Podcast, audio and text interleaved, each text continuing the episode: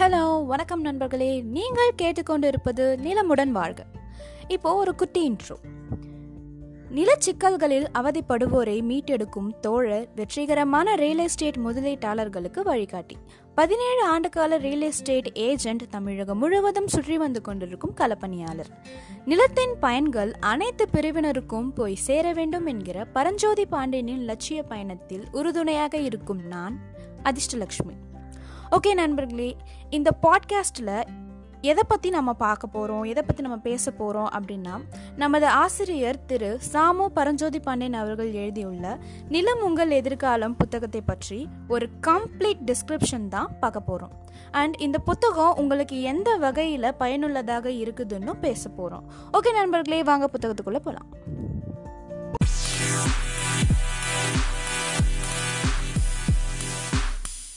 இன்னைக்கு நாம இந்த புத்தகத்திலிருந்து என்ன தலைப்பு பார்க்க போறோம் அப்படின்னா பத்திரம் எழுதுவது ஒரு கலை ஆவண எழுத்தர்கள் தெரிந்து கொள்ள வேண்டிய பதினெட்டு செய்திகள் என்கிற தலைப்பை பத்தி பார்க்க போறோம். முதலில் பத்திரம் எழுதுவது என்பது ஒரு தனித்துவமான கலை. பத்திரங்களில் சொத்துக்கள் கைமாறும் பொழுது அதனோடு உணர்வுகளும் உணர்ச்சிகளும் பணமும் நிலமும் கைமாறுகின்றன. அப்படி இருக்கையில் எதிர்காலத்தில் எந்தவித வில்லங்கங்களும் வராதவாறு தடுக்கின்ற காப்பரன்கள் தான் பத்திரம். அந்த பத்திரங்களை நன்கு உருவாக்க ஆவண எழுத்தருக்கு தெரிந்திருக்க வேண்டும். மேலும் பத்திரம் உருவாக்குபவர் விசாலமான மொழி அறிவை கொண்டவராக இருத்தல் வேண்டும். நமது பத்திரங்களில் தமிழ் சமஸ்கிருதம் அரபு பார்சி தெலுங்கு ஆங்கிலம் போன்ற எல்லா மொழிகளிலும் இருந்து வார்த்தைகள் பிரயோகிக்கப்படுகிறது. ஒரு பத்திரம் என்பது சட்ட அந்தஸ்துள்ள ஆவணமாகும். அதனை உருவாக்குபவர் இந்து வாரிசுரிமை சட்டம் முஸ்லிம் வாரிசுரிமை சட்டம் கிறிஸ்துவ வாரிசுரிமை சட்டம் சொத்து பரிமாற்ற சட்டம் வருவாய்த்துறை அங்கீகாரத்துறை ஆவணங்களை பற்றிய அறிவு முத்திரைத்தாள் பற்றிய சட்டங்கள் பதிவுத்துறை பற்றிய கல அறிவுகள் என்று நல்ல அறிவும் திறமையும் படைத்தவராய் இருப்பது நல்லது. ஏற்கனவே உருவாக்கப்பட்ட பத்திரங்களில் பிழை இருந்தால் புதிய பத்திரத்தில் அதனை பொருத்தமான வார்த்தைகளை கொண்டு சந்தேகத்திற்கு இடம் தராமல் பத்திரத்தை எழுத வேண்டும். இது மட்டும் இல்லாமல் பத்திரம் இன்று எழுத போகிறார்கள் என்றால் இறுதியாக நீங்களே ஒரு லீகல் பார்த்துவிட வேண்டும். ஆம் ஏற்கனவே பதிவான பத்திரங்களை பட்டாக்களை அங்கீகார ஆவணங்களை வீட்டு வரி ரசீது நிலவரி ரசீது ஈசி வாடகை ரசீது போன்ற அனைத்தையும் எடுத்து தேதி வாரியாக அடுக்க வேண்டும். தேதி வாரியாக என்றால் இன்றைய தேதி முதலிலும் நேற்றைய தேதி அதன் பின்னாலும் அதற்கு அடுத்த தேதி அதற்கு பின்பும் அதற்கு பிந்தைய தேதி அதற்கு பின்பும் என்று பின்னோக்கி அதாவது பேக்வேர்டாக அடுக்கிக் கொண்டே போக வேண்டும். அடுத்ததாக சொத்து ஒரு பழைய தேதியிட்ட பத்திரத்தில் இருந்து அடுத்த முன்னோக்கிய தேதி பத்திரத்திற்கு இறங்கும் பொழுது அதாவது சொத்து மாறும் பொழுது அதில் சட்ட தடை சட்ட குழப்பம் இருக்கிறதா? பழைய பத்திரங்களில் வரி பிழை கருத்து பிழை வருகிறதா என்று பார்க்க வேண்டும். அடுத்ததாக இசியில் என்ட்ரியாக இருக்கிற பத்திரங்களின் விவரங்களும் கையில் இருக்கிற பத்திரங்களும் பொருந்தி போகிறதா என்று பார்க்க வேண்டும்.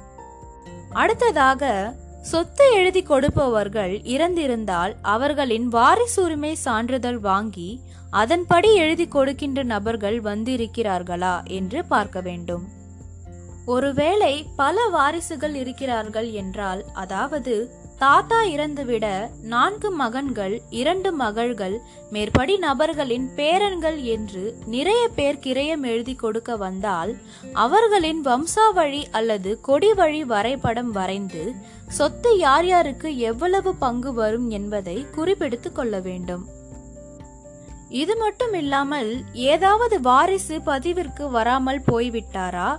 இறந்து விட்டாரா அல்லது காணாமல் போய் பல ஆண்டுகள் ஆயிற்றா என்று தீர விசாரித்து தெரிந்து கொள்ள வேண்டும். மேலும் வாரிசுகளில் மைனர்கள் இருந்தால் சட்டப்படி அதனை விற்பதற்கு கார்டியனுக்கு அதிகாரம் இருக்கிறதா? கோர்ட் அனுமதி வாங்குதல் வேண்டுமா? போன்ற விவரங்களை தெரிந்து கொள்ள வேண்டும்.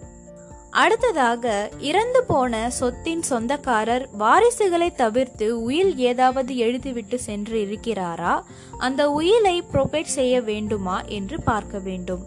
பதிவு செய்யப்படாத உயில் ஏதாவது இருந்தால் அதனையும் தீர விசாரித்து அதன்படி பத்திரம் எழுதுதல் வேண்டும். இன்னும் சிலர் செட்டில்மெண்ட் பத்திரம் எடுத்துக்கொண்டு பத்திரம் எழுத வருவர். அந்த பத்திரத்தில் ஆயுள் பாத்தியதை மட்டும்தான் இருக்கிறதா? விற்கும் உரிமை இருக்கிறதா? என்பதையெல்லாம் பார்த்து அதன்படி பத்திரம் எழுத வேண்டும். அடுத்ததாக பத்திரங்களின் அசல் காணாமல் போய்விட்டது என்றால் எப்படி காணாமல் போயிற்று? அதற்கு என்னென்ன நடவடிக்கைகள் எடுக்கப்பட்டது என்று தெரிந்து கொள்ள வேண்டும். அதன் பிறகு அதற்கான காவல்துறை எஃப்ஐஆர் பெற வேண்டும். அதன் பிறகு பத்திர நகல் ஆவணத்தை வைத்து பதிவு நடவடிக்கைகளை செய்ய வேண்டும்.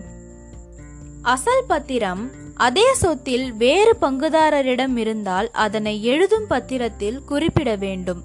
பிறகு காணாமல் போன பத்திரம் முடிந்து போன அடமான கடன் பத்திரம் போன்றவற்றை இருந்தால் அதன் தேதியையும் ஆவண எண்ணையும் குறித்து அந்த கடன் பத்திரம் முடிந்துவிட்டது என்றும் காணாமல் போன பத்திரம் உண்மையிலேயே காணாமல் போய்விட்டது என்றும் உறுதிமொழி பத்திரங்கள் எழுத வேண்டும். அடுத்ததாக ஈசி பதினைந்து வருஷம் பார்த்தால் போதும் முப்பது வருஷம் பார்த்தால் போதும் என்ற பழைய பழக்கத்தில் மூழ்கி இருக்க வேண்டாம். குறைந்தது ஆயிரத்தி தொள்ளாயிரத்தி ஐம்பது ஆண்டில் இருந்து இன்று தேதி வரை ஈசி போட்டு பார்த்துவிட வேண்டியது அவசியம். இன்னும் சொத்தில் சந்தேகம் இருந்தால் சந்தேகம் தீரும் வரை எத்தனை வருஷம் வேண்டுமானாலும் ஈசி போட்டு பார்க்கலாம்.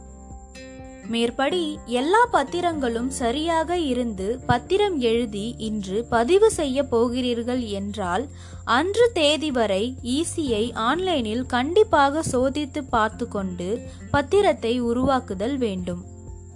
இறுதியாக பத்திரம் எழுதுவதற்கு முன்பு எல்லா ஆவணங்களையும் தேதி வாரியாக வைத்து ஒரு கம்ப்யூட்டரில் எக்ஸல் ஷீட்டில் ஒரு முழுமையான பட்டியலை தயார் செய்து கொள்ள வேண்டும். அந்த பட்டியல் படிதான் பத்திரம் எழுத வேண்டும்.